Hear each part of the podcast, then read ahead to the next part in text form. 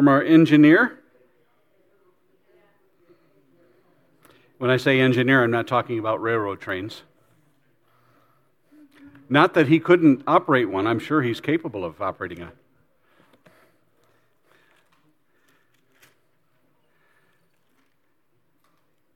Let's see, if you turn to, let's see, Acts chapter twenty-five.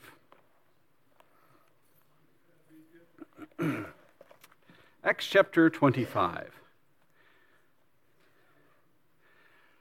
Anybody know much about the Supreme Court of the United States? It's, it's Supreme Court, yes. It's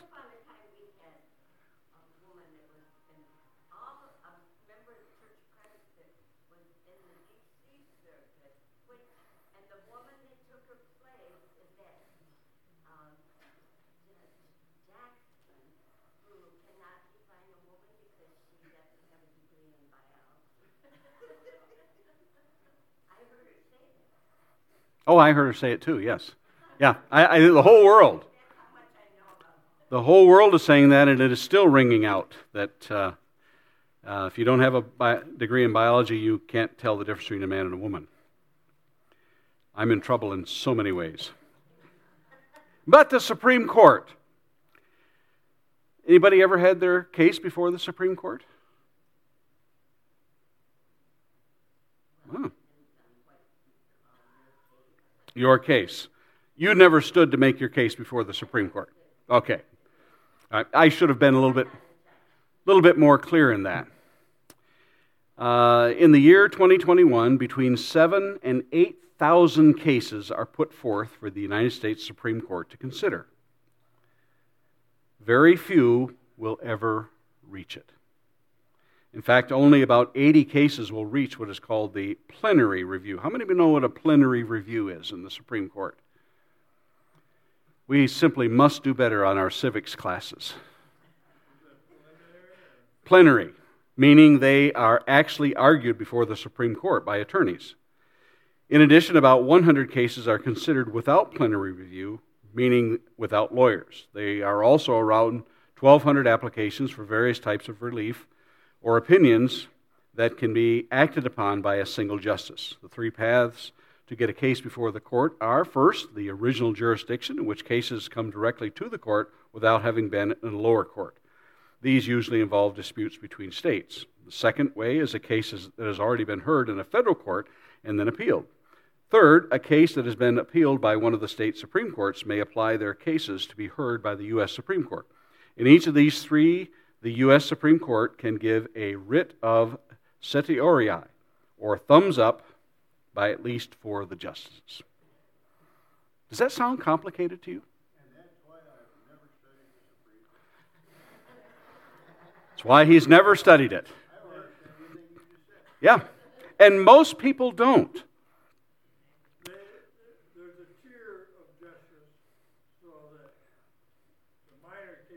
Property line dispute with your neighbor, you're not going to say, I'm taking this to the Supreme Court, because there are steps that you go along the way in order to take care of that problem. Correct? I was watching Bugs Bunny, which is where I get a lot of my history from. I actually did, because uh, Bugs Bunny was going to, he was dis, he was dissatisfied with the way Uh, something was going. He says, I'm going to take this to the highest court in the land. And cartoons being cartoons, do you know what the next scene was? He No, he was climbing a mountain. He was going to the highest court in the land. And there you have it, a Civics one oh one course. Uh, yeah, uh, you can give me the third degree after this. Now, why do we talk about this? If we say, well, I'm dissatisfied with something with your court case.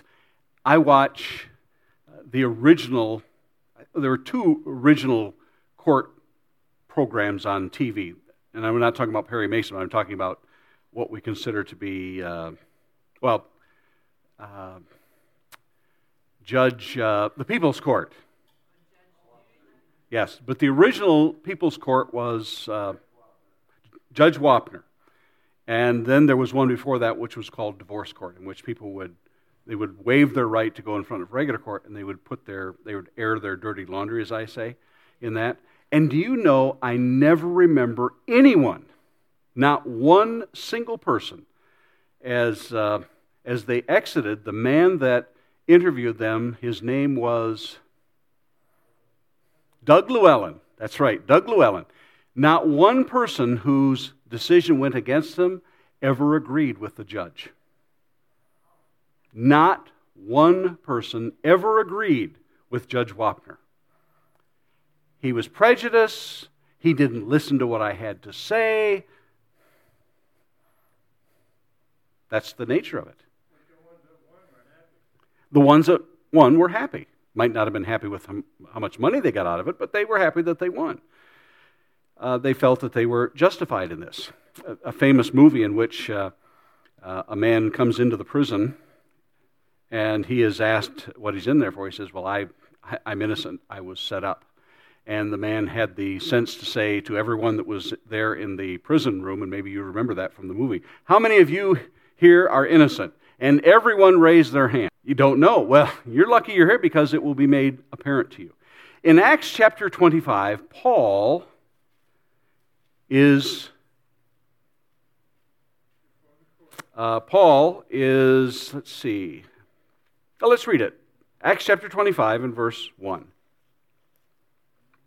Uh, Paul in twenty-four and before, Paul makes his case before Felix, and Felix, uh, as it says here, uh, when. Paul stays for two years there in Caesarea. It says, when two years were elapsed, Felix was succeeded by Porcius Festus, and desiring to do the Jews a favor, Felix left Paul in prison to languish for two years. Paul would come to him often, and Paul would talk about, uh, he reasoned about righteousness, self-control, and the coming judgment. Felix was alarmed and said, go away for present. When I get opportunity, I will summon you. At the same time, he hoped that money would be given to him by Paul. And sometimes that's the way justice works. Not in the United States. I can assure you that nothing like that happens in the United States, because we would take care of it.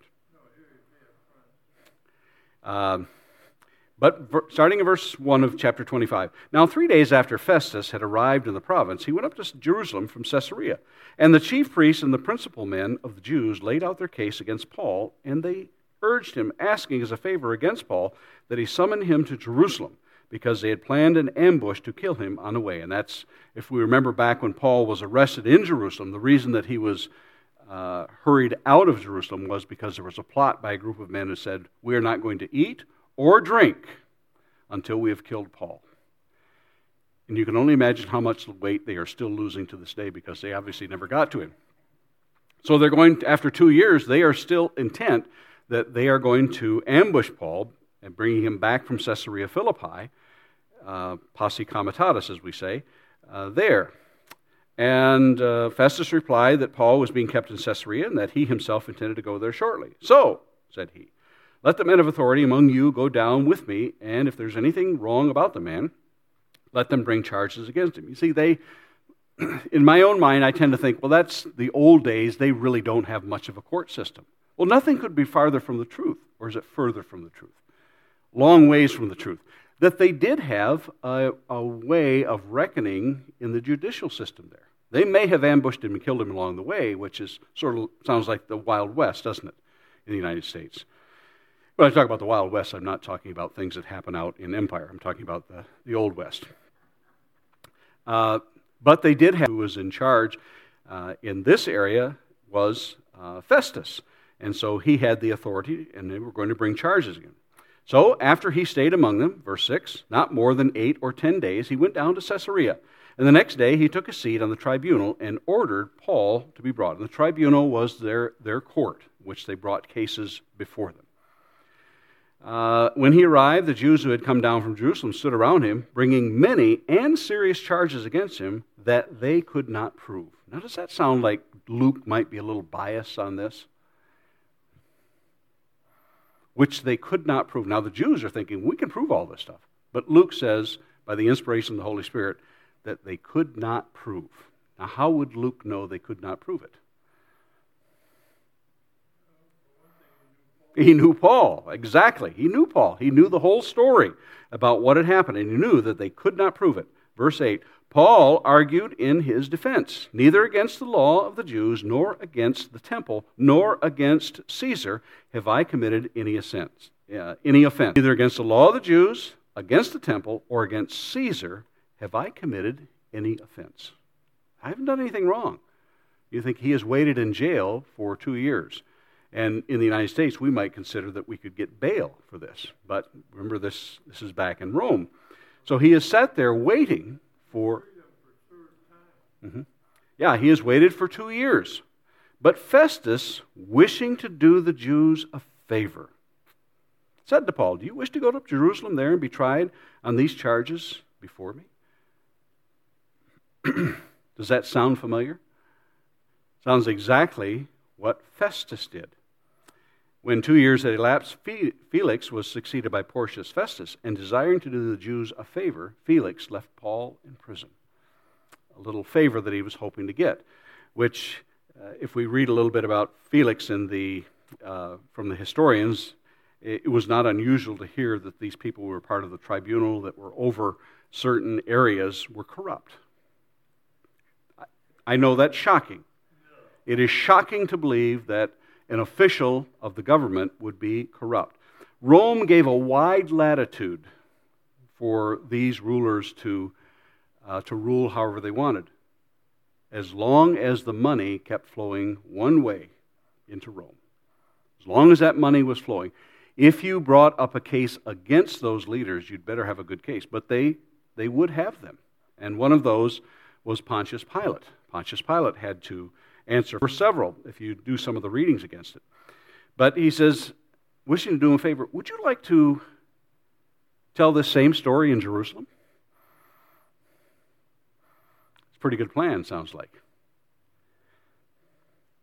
But Paul says, I'm standing before Caesar's tribunal where I ought to be tried.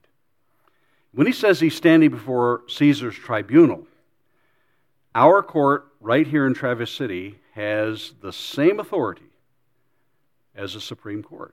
And why is that?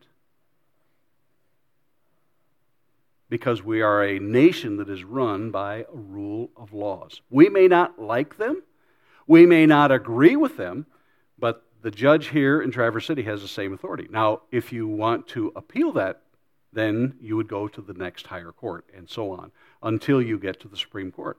But if it's been knocked down in, in the lower courts, your chances of reaching the Supreme Court are pretty slim. But I don't want to take that away from people who would like to file something. But Paul says, I'm standing before Caesar's tribunal where I ought to be tried. This is a local matter, and this is where I need to be tried. I don't need to go to the next higher one. This is where I need to be tried. To the Jews, I've done no wrong, as you yourself know very well. That's a pretty strong accusation, don't you think? What was, what was Paul implying to Festus? As you know very well.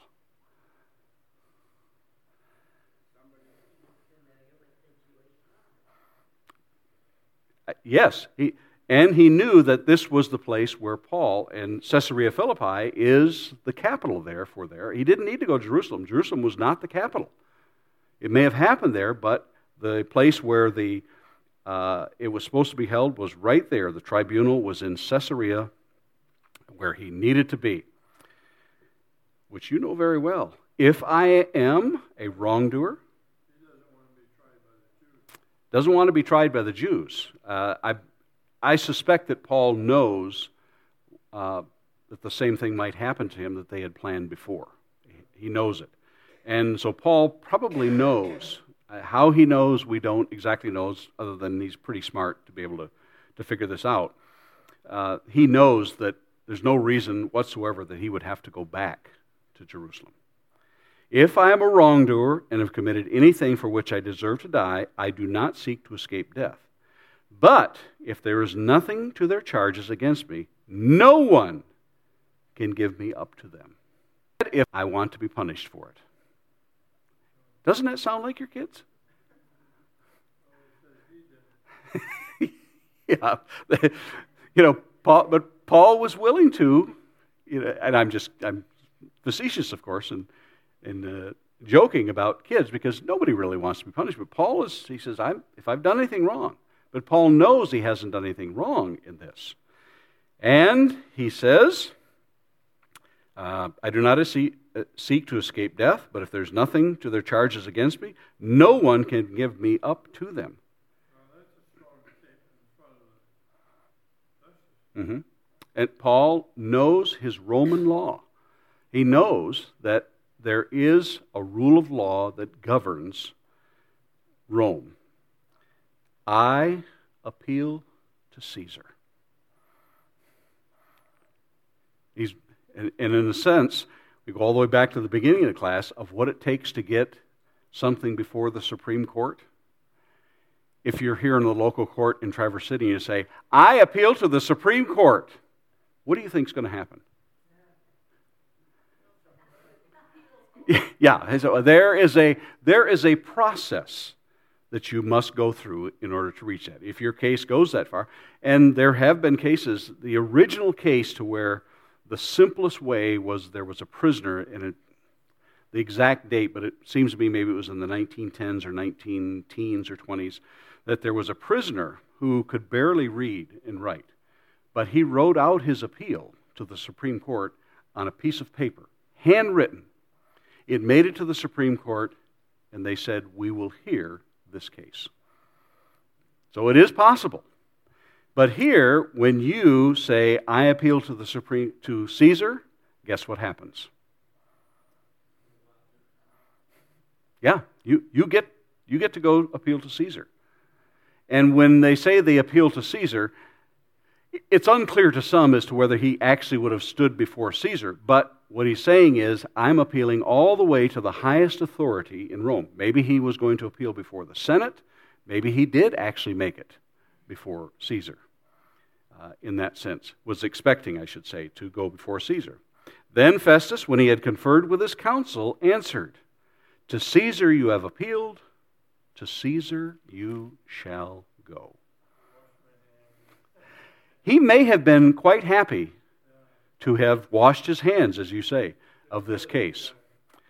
Because when it says that that uh, when he could, some of the simpler cases he probably could have handled, but this one, you can only imagine the nightmare. And and we get a we get a sense that that in order to get along in any place that you're going to govern, especially when you are a hostile, Uh, what do they call those? Occupying forces. That's a term. Remember hearing that term as they talked about this over in the Middle East, that the United States kept saying, we are not an occupying force.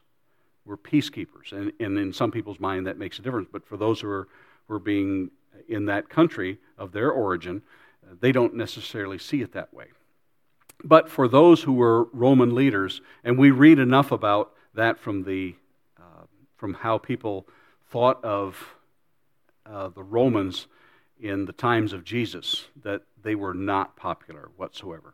So if you could do something that was going to make peace with them, and uh, there was a centurion whose child was ill, and those who were Jews said, this man built a synagogue for us. Now, can you imagine something better than that to make peace among these people than to build their synagogues? And not overtax them, to not become a burden?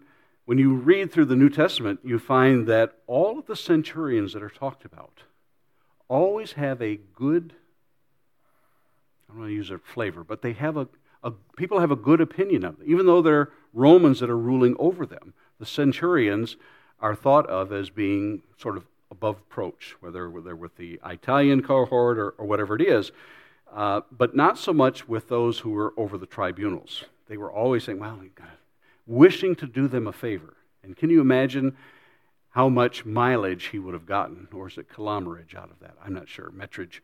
Uh, how much mileage he would have gotten had he turned Paul over to them? He would have been a hero among them.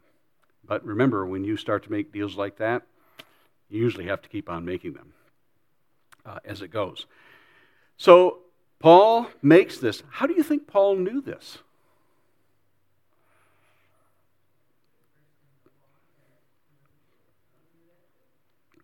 Well, it's not written in there, and you won't see the name F. Lee Bailey or the dream team. But you think Paul had legal counsel? We don't read anywhere about it. But but Paul, as he was back in, well, if we go all the way back to Philippi in Acts chapter sixteen, gets thrown in the uh, in the jail where he meets a Philippian jailer later that night after a nice course of singing, as we talked about last week. And then they say, oh, we decided we're just going to let you go. And Paul, knowing the law, says, no, not so fast. I think maybe that's the Greek, loosely, loosely translated. But Paul knows the law, that you can't beat someone who has not been condemned. Can't do that. He knows that when he comes to Jerusalem. And they're stretching him out, and they're just about to beat him again.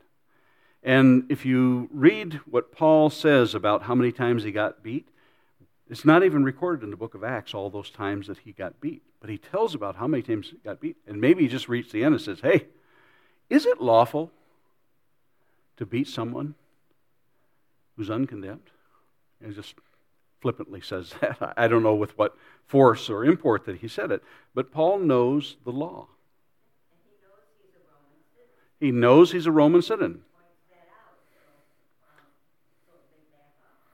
Mm-hmm. He's from Tarsus of Cilicia, no mean or no common town, which should have been the, as I mentioned before, should have been that red flag that made someone's ears perk up and say, oh, wait a minute. You know, we take it for granted that everybody in the United States, whether they are born here in the United States or they are someone from another country, has those rights. They have the same rights as you and I. Uh, they have the right to face their accusers. That's what the um, our Constitution is all about. But Paul knows this, and he says, I appeal to Caesar. And that sets things in motion. As we, we back up and you sort of, you step back and look at the big picture, and Paul writes to the church at Rome, and we go back years, even though it's just several chapters, go back years when Paul writes this letter to the Romans, he says, and I'd like to stop by Rome on my way to Spain. And so he mentions that a couple of times in the letter. It's his desire to go to Rome. And you know, maybe maybe a lot of us say, I, well, I'd like to I like to do this, but we don't necessarily want to have to go to jail in order to, you know, get our uh, what is that called, uh, Larry? It's called a bucket list, isn't it? Yeah. In order to achieve our bucket list, we don't always want to go to jail for it. Uh, but Paul could have gotten out of jail somehow. He could have gotten out of this before, because. Uh, Uh, he goes before Agrippa, and I want to get this, uh, uh, verse thirty-two at the end of chapter twenty-six. And Agrippa said to Festus, this man could have been, but now Paul gets his, how's that for a good deal? It's always free when you have to go by jail. I, I'm, but who would have known all of this that uh, that Paul was going to have to go through in order to, to get to Rome, and he is... Uh, Uh, he is assured that he is going to make it. But he has he has one more uh, defense of his gospel in chapter twenty-six. In chapter chapter twenty-five, uh, a King Agrippa and his wife Bernice, or Bernice, however you want to pronounce that, uh, they, they make a visit, and it's probably a, a courtesy visit to, to meet the new ruler. And... and, and uh, Festus really has no idea. He, he's just, he really doesn't know what's going on here. Uh, and uh, uh, to Caesar you appeal, to Caesar you go. Now, at verse thirteen, when some days had passed, Agrippa, the king, and Bernice arrived at Caesarea and greeted Festus. And they stayed there many days. Festus laid Paul's case before the king, saying, there's a man left by left prisoner by Felix. And when I was at Jerusalem, the chief priests and elders of the Jews laid out their case against him, asking for a sentence of condemnation against him. I answered them that it is not the custom of the Romans to give up anyone before the accused met the accusers face to face, and had an opportunity to make his defense concerning the charge laid against him. Notice he leaves out the part um, about trying to make a deal with the Jews to take him back to Jerusalem. So when they came together here, I made no delay, but on the next day took my seat at the tribunal and ordered the man to be brought. When the accusers stood up, they brought no charge in this case as such evils, I suppose, but rather they had certain points of dispute with him about their own religion, and about, and I have this circled in red here, about a certain Jesus who was dead, but whom Paul asserted to be alive. Imagine being a ruler there in Caesarea, close to the beginning of where Christianity goes out, and all you know about this is about a certain Jesus who was dead, whom Paul asserted to be alive. Boy, that's the gospel right there in one in one lump, isn't it?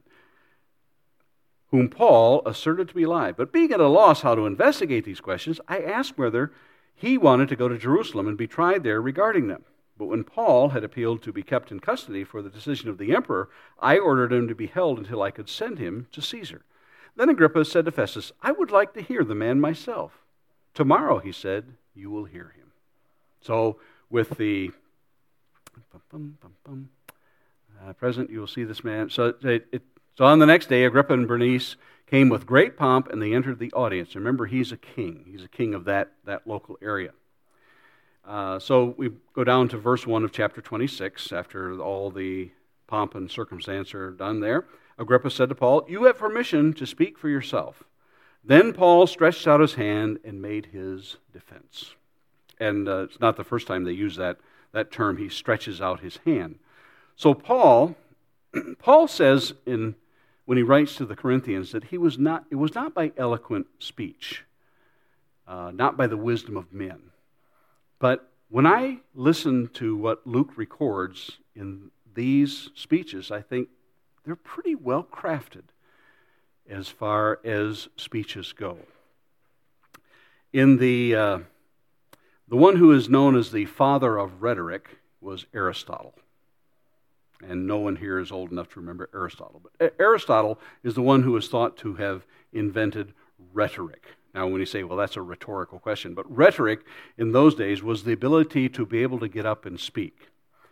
And let's see, where did I hear about Abraham Lincoln?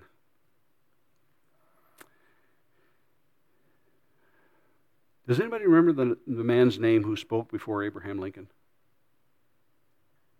At the Gettysburg? He spoke for two hours. He was one of the preeminent orators of the day. He spoke for two hours. Abraham Lincoln gets up to speak, and before the photographer can even set up, back back in those days, uh, well, Rob and Joanne were on the hayride with me. And remember when we saw the tire around the tree? And we got there and I said, every year when I go on the hayride, I want to get my camera out and get a picture of it. And I only have like four or five seconds to get it, and I miss it every single time. But Rob was kind enough to point out where it's at on the map, so I think I'm going to drive back there and get that picture. Does anybody remember that tire that's on the tree? Yeah, every year I say I'm going to get that. The photographer, when Abraham Lincoln gets up to speak, did not even have time to set up. He got pictures of the whole day, but Abraham Lincoln only spoke, how many words was in the Declaration, or Declaration, Gettysburg Address? Yeah, two hundred and, two hundred fifty, two hundred sixty, two hundred seventy. Yeah, in less than, and you can speak it, in less is Edward Everett. And we have to, yeah, and in the nineteen twenties, you still had to look it up on Google because who remembers Edward Everett? But everybody remembers Abraham Lincoln. That notes that he scratched on that piece of paper for us. He didn't need to take two hours to expound on what he had to say, but it is a classic speech. I have a couple of couple of books here. Where did I put them? Oh, here they are. Uh, Words that Change the World. And in here they have the great speeches uh, by people such as have you, Winston Churchill. You guys heard of Winston Churchill? Yeah. Um, some guy named F D R, and I have another one, Words That Change the World, and it's it's the audio. I'm fascinated by speeches, and no less fascinated when I read how Paul crafted his speech, not only here in chapter twenty-six, but in all of the speeches that he made, and especially when he's in front of the group in Athens, and how well he orderly lays that out. And Luke, by the inspiration of the Holy Spirit, copied it for us and put it there. Then Paul stretched out his hand and made his defense. And the word for defense there, apologia. Uh, some of them might say, do any of your versions say Paul made his argument? Sometimes when they use apologia in the Greek, they'll say defense, sometimes they'll say argument. So when we hear the word argument, what does it mean in our nomenclature of today? Paul makes his argument. He makes his answer, but we think, well, he's making an argument. I'm going to argue with you about this. But no, this was a way of, uh, when you made your defense, this apologetics was a way of crafting a speech before them. I consider myself fortunate that it is before you, King Agrippa, I'm going to make my defense today against all the accusations of the Jews, especially because you are familiar with all the customs and controversies. That's English. Controversies of the Jews. Therefore, I beg you to listen to me patiently. What a great introduction. You know, he could have, the average person might get up here and say, I'm being railroaded. Wait a minute, he can't use railroad because it hasn't been invented yet. But I'm I'm being hoodwinked here. They, I'm innocent. But he doesn't. He crafts this beautiful, beautiful speech here. There's no hoodwinking. Yeah. His own nation and in Jerusalem is known by all the Jews. They have known for a long time, if, if they're willing to testify, that according to the strictest party of our religion, I have lived as a Pharisee. And now I stand here on trial because of my hope in the promise made by God to our fathers, to which our twelve tribes hope to attain, as they earnestly worship night and day. And for this hope I am accused by the Jews, O king. Why is it thought incredible by any of you that God raises the dead? Now remember, he's speaking to here to Agrippa, and Agrippa was Jewish in his background. And so when Paul says... Uh, Especially in verse three, because you are familiar with all the customs and controversies of the Jews. Paul knew his audience. Doesn't go on and quote a lot of Old Testament scriptures, but, but he makes enough of a, as I call them, little breadcrumbs there for Agrippa.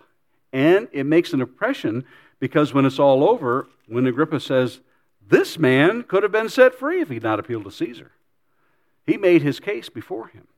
And as, as you examine of what makes for a good speech, and you lay that template over top of this, you think, it is a very well-crafted sermon slash speech slash argument that he makes.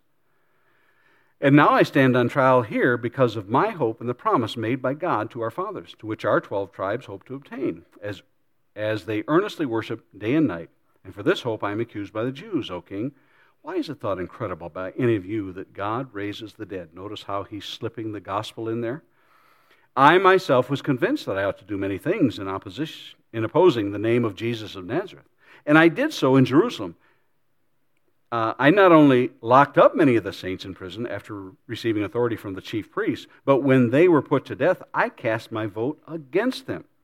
And I punished them often in the synagogues and tried to make them blaspheme.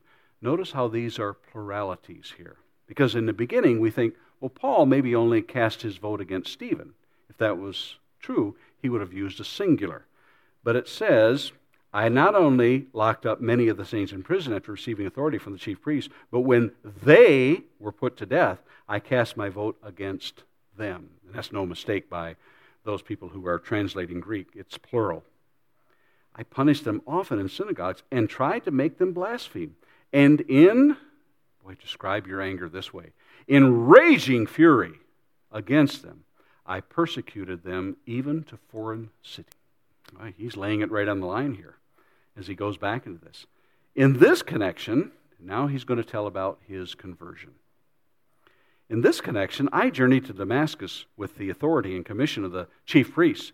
At midday, O king, I saw on the way a light from heaven, brighter than the sun, that shone around me and those who journeyed with me. And when they had all fallen to the ground, I heard a voice saying to me in the Hebrew language, Saul, Saul. Remember I mentioned that about saying things twice?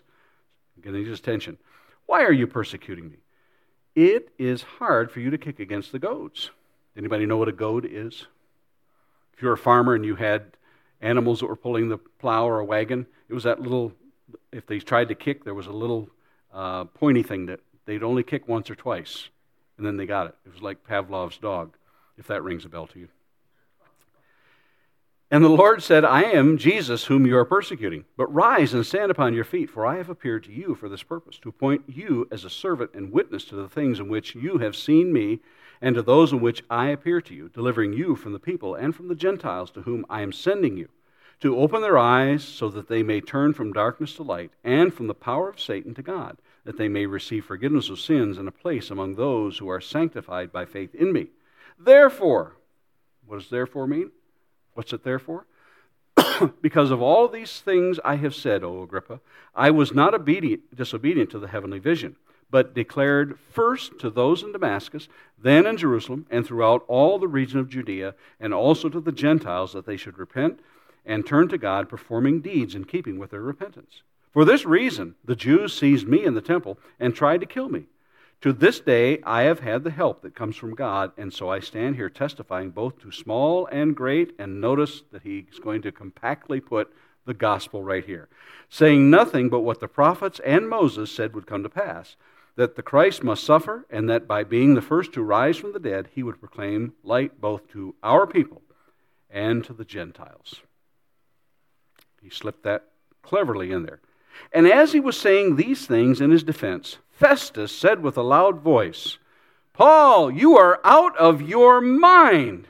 Your great learning is driving you out of your mind. But Paul says, I'm not out of my mind, most excellent Festus. Notice at no time does Paul become disrespectful towards anyone there as he makes his defense. I'm not out of my mind, most excellent Festus. But I am speaking true and rational words. For the king... knows about, the king right here, knows all about this. For I am persuaded that none of these things has escaped his notice. For the Jesus, they were not done in a corner. These things have been done openly. Everything that Paul has done has been out in the open, nothing secret. King Agrippa, and here it is where he makes his address to him.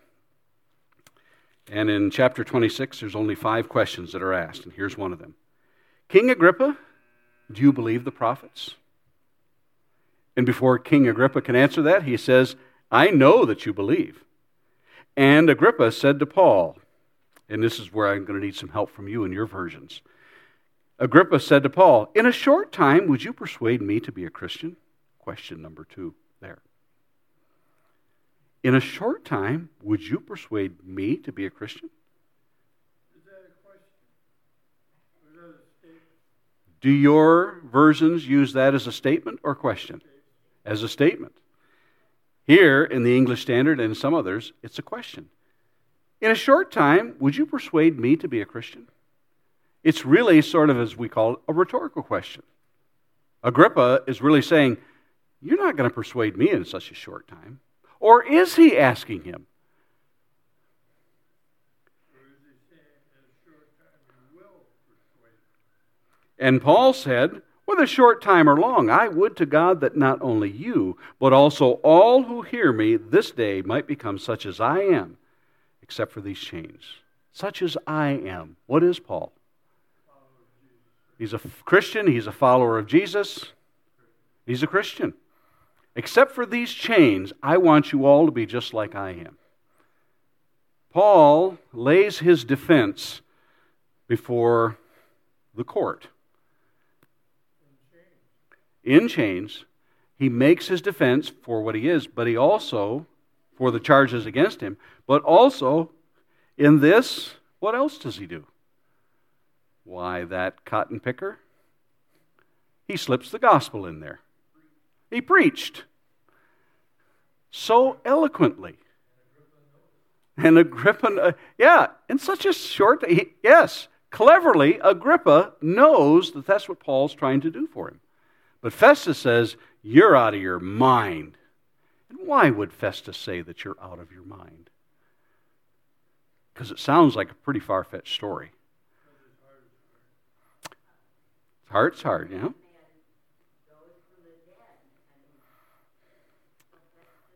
Yes, Paul, Paul mentions about raising.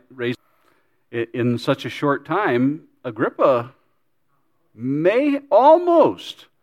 Almost Janine, clear this up for us.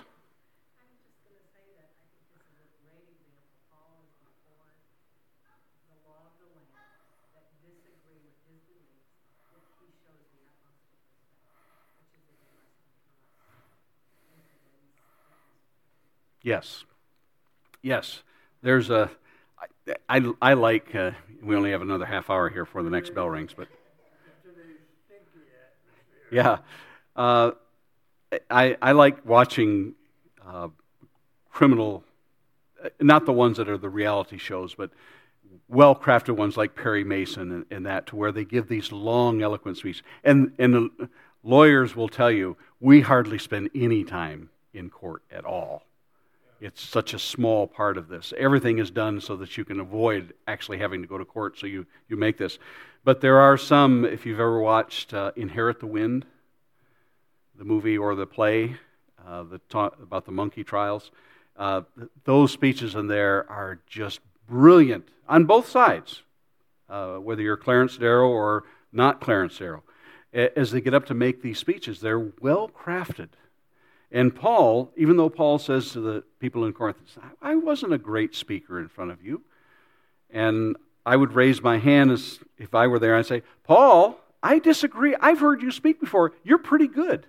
I, I might give you first place at a speech uh, competition. But it is just so well crafted, as, as Paul says, I appeal to Caesar. And, and then when he has to make his case, you'd think, I'm going to spend all my time trying to get out of this. But he doesn't. He uses that and brings it all the way around and says the gospel before them. And for, in typical fashion, you're going to have those people that are going to say, you're out of your mind. What do you, you believe this stuff? You you thump your Bible like you believe this stuff? And then Agrippa says, yeah, I know what you're doing.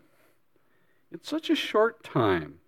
And scholars have wondered at, at that verse twenty-eight, what exactly did Agrippa mean? Because some versions say it as a statement, others as a question mark. And it's lost to history. History doesn't tell us whether Agrippa, as far as we know, never obeyed the gospel. But he had his chance. His heart was, boy, it was that close there. You might think in terms of Nicodemus that he had to go to Jesus at night, but he was a believer. But you think, was it because everyone was there surrounding him that Agrippa would have to make a choice? Interesting. Almost persuadeth. Did. Questions or comments? Did I see another hand up? Okay, I'm waiting for that bell to ring. Or has it already rung?